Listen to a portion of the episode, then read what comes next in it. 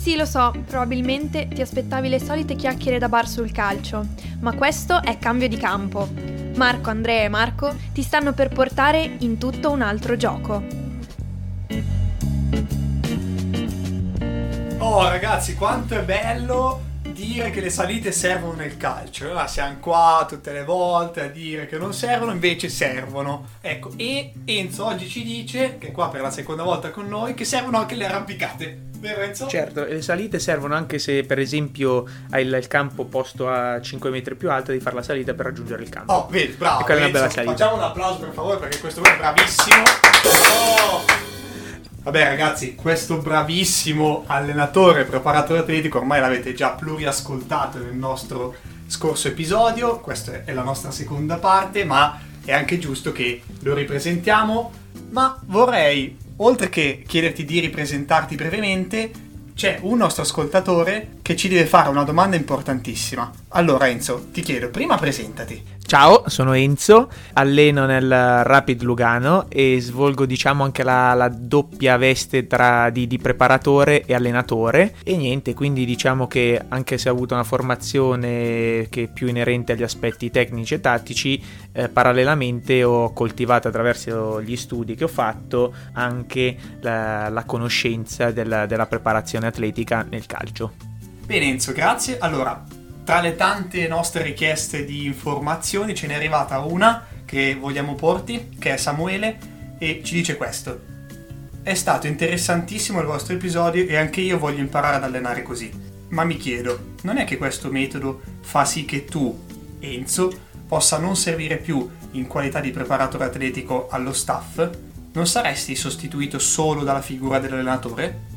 Sì, in effetti diciamo che eh, questo potrebbe essere il rischio che, che, si andrebbe a correre utilizzando diciamo delle metodiche di allenamento eh, che hanno a che fare con tutto ciò che ha una concezione integrata del, eh, e anche una visione globale del, del, calciatore.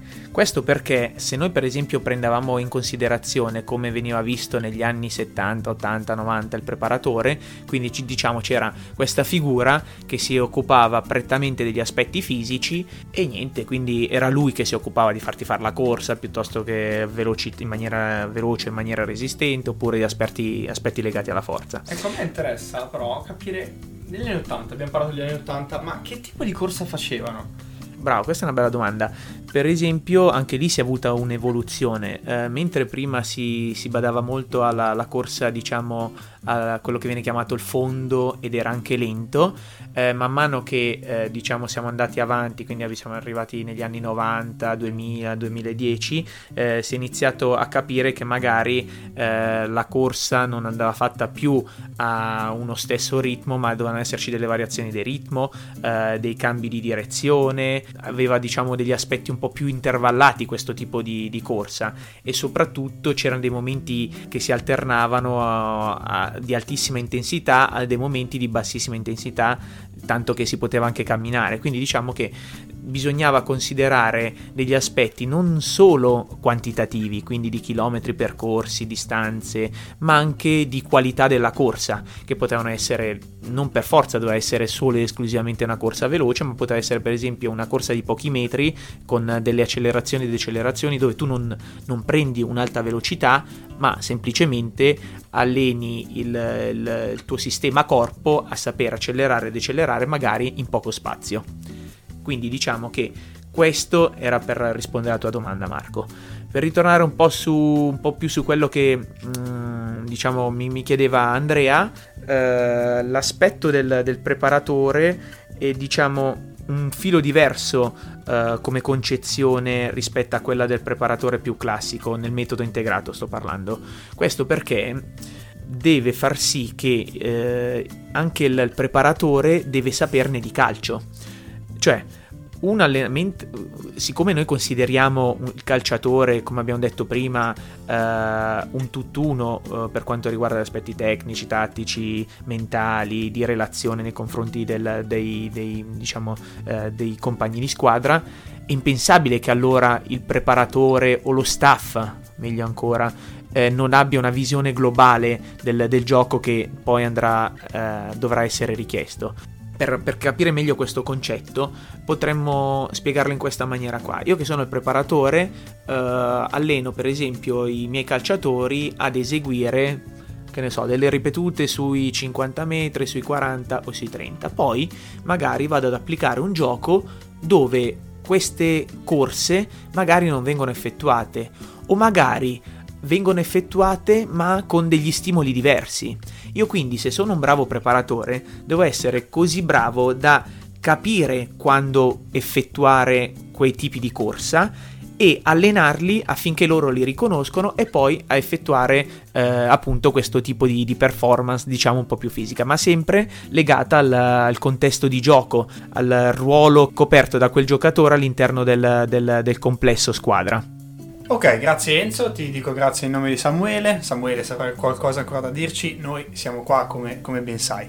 Ma entriamo un po' più a fondo in maniera verticale su quello che è il concetto del metodo integrato.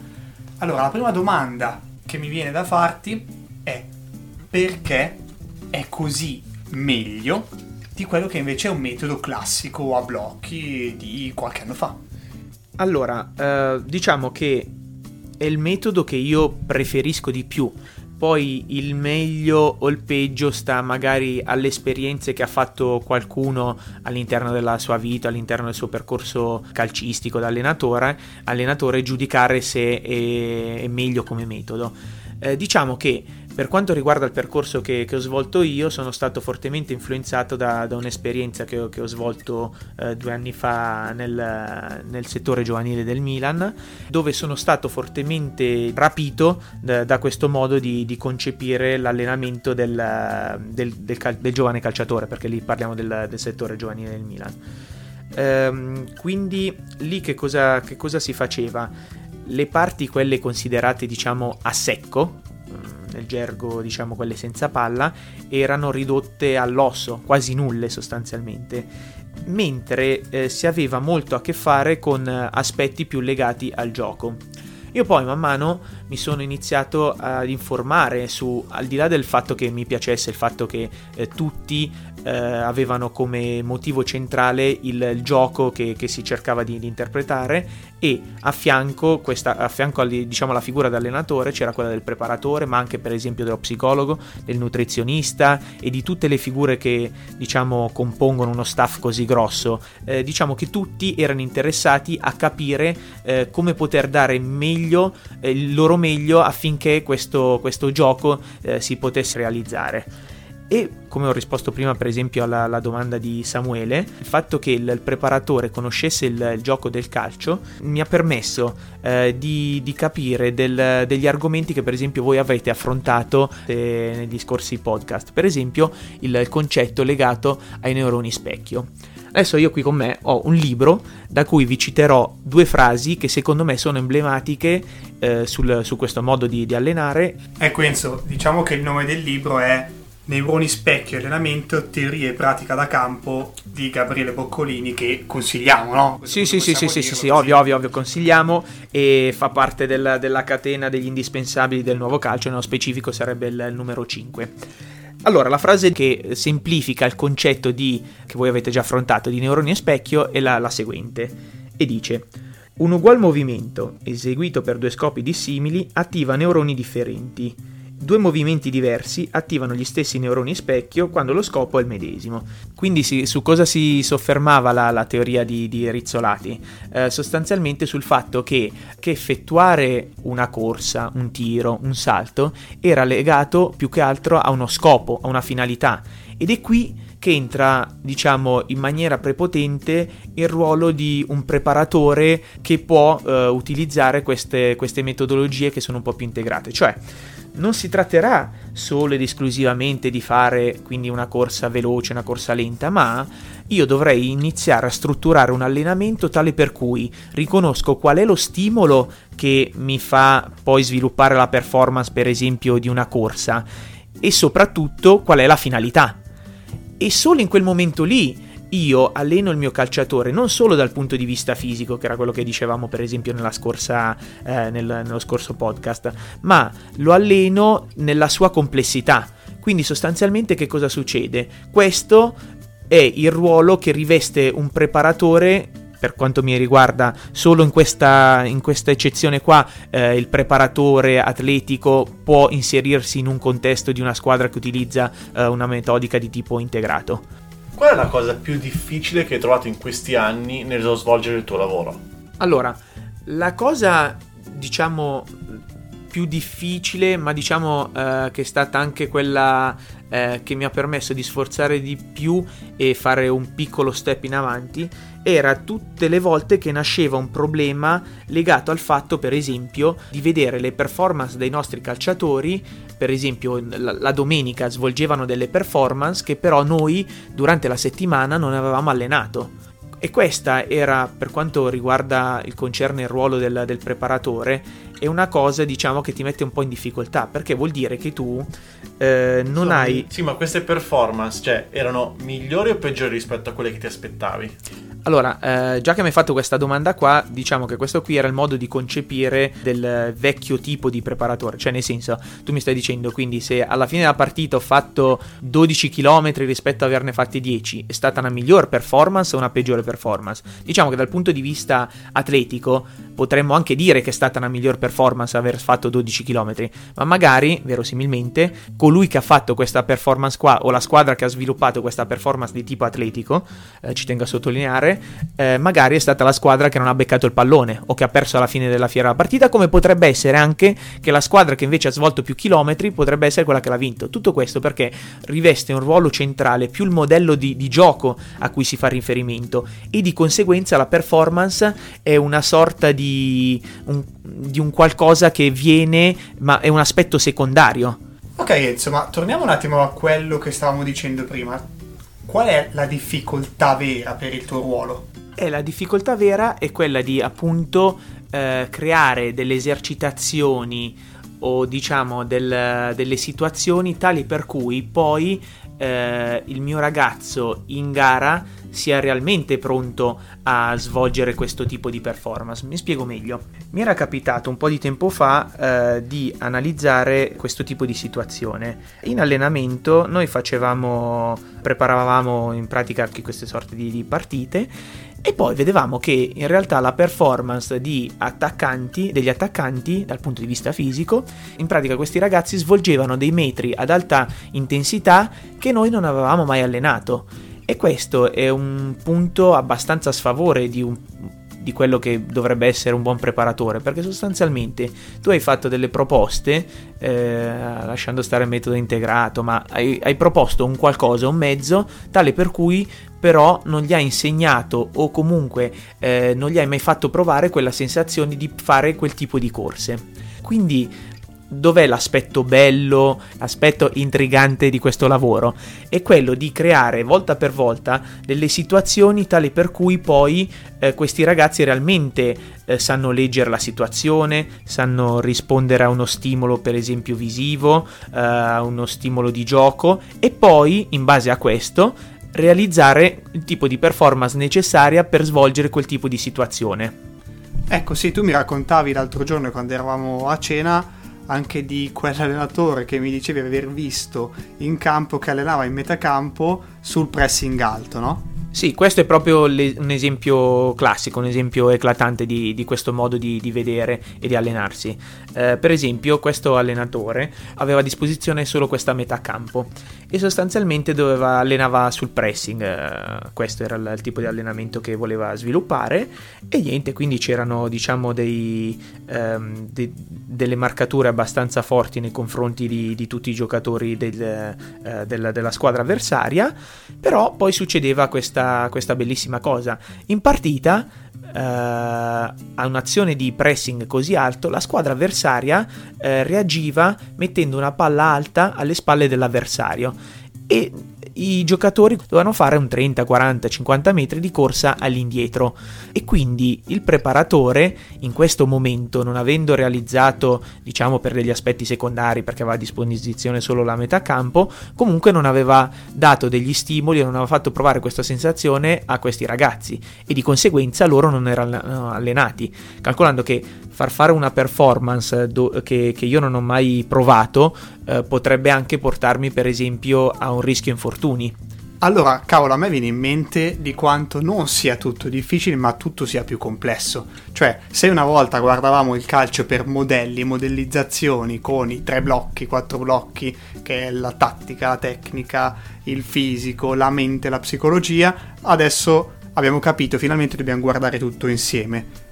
Ma mi chiedo, se il metodo integrato è in questo senso così allenante, perché non tutti lo applicano? Eh, eh, bella domanda.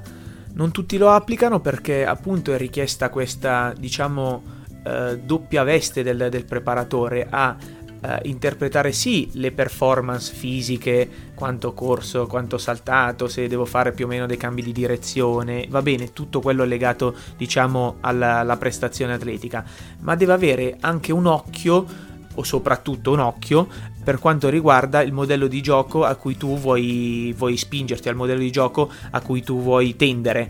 E questa è la, secondo me la, la grossa differenza tra, tra questi mod, due modi di concepire la, la, la preparazione fisica. Sì, ecco, io ci metterei anche una cosa perché voglio essere un po' più cattivello. Tu sei qua, sei preparato e tutti i nostri ascoltatori sicuramente lo saranno, sono persone che vogliono informarsi. Ahimè, però siamo in un mondo in cui la gente può anche non sapere. Quindi secondo me una parte di risposta è anche lì. Se non conosci che puoi allenare in un altro modo, o ascolti Enzo Corrado, o sarà difficile che in qualche modo riusciremo a, a trovare qualcuno che applica davvero il metodo integrato.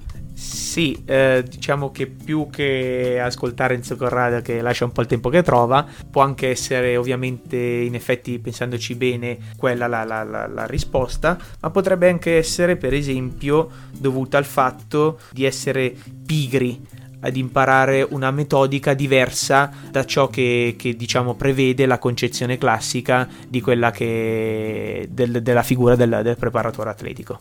Ok, eh, Enzo, io però voglio farti una domanda particolare, ma perché pigro?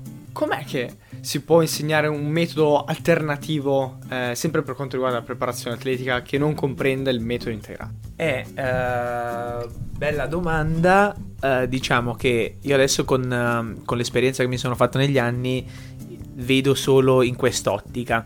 Detto questo, però, Uh, senza dire, dire bugie, eh, è anche vero che io svolgo delle parti, diciamo, un po' a secco quelle nella concezione classica del, del secco, eh, per, per, svariate pro, eh, problematiche che possono essere anche dovute al fatto che eh, io non ho ancora una, un'elevata lettura eh, di determinate situazioni o per, per esempio quello che, di cui parlavamo prima, per eh, delle disponibilità di, di campo e una cosa che solitamente svolgo eh, sono delle esercitazioni ad alta, ad alta intensità.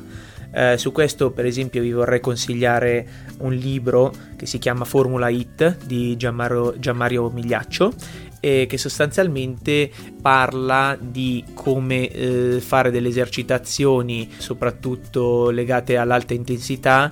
Sono consigliate anche delle tracce eh, legate più alla, diciamo, al modo di prepararsi del, del calciatore rispetto a quello del, di chi gioca a basket o rispetto a chi fa qualsiasi altro sport e questi modi di, di allenarsi prevedono tutti eh, l'alta intensità, quindi ricollegandoci a quello di, di, cui parlavamo proprio all'inizio di questo episodio, cosa cambiava realmente tra il metodo che prevedeva una volta per esempio la corsa lenta, adesso per esempio si tende a fare un sacco di, di attività ad altissima intensità, mi viene in mente una delle tracce che viene citata che ha una buona attinenza con uh, il modo di prepararsi per quanto riguarda il calcio, per esempio il metodo del, del Tabata, che sarebbero sostanzialmente 8 ripetute, eh, 20, di, di, dove 20 secondi di lavoro e 10 di, di riposo eh, da effettuare ad alta intensità. Ora sta al taglio del, del, preparatore, diciamo che lui ti fornisce il metodo, diciamo cosa prevede il protocollo da un punto di vista scientifico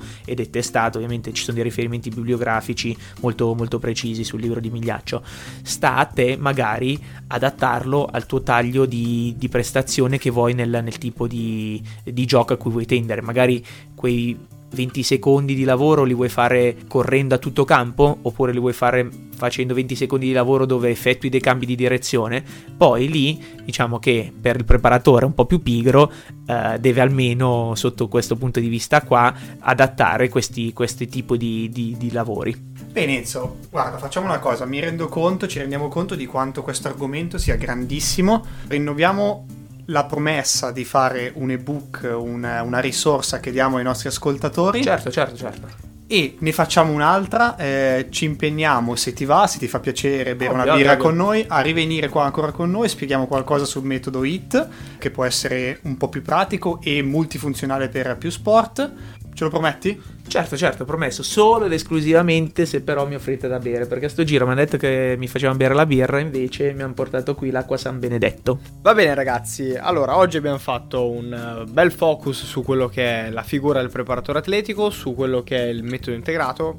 Chiudiamo, chiudiamo questo episodio. Eh, vi ricordiamo e vi invitiamo comunque di continuare a scriverci e risponderci su tutte quelle che sono le nostre piattaforme, quindi YouTube, Facebook, Instagram e su quelle che sono le altre piattaforme come Spotify, Apple Podcast e lo stesso YouTube. Ecco, tra le piattaforme non c'è il numero di telefono di Enzo perché altrimenti sappiamo che lo riempireste di domande, le domande fatecele pure a noi e lui vi risponderà al prossimo episodio.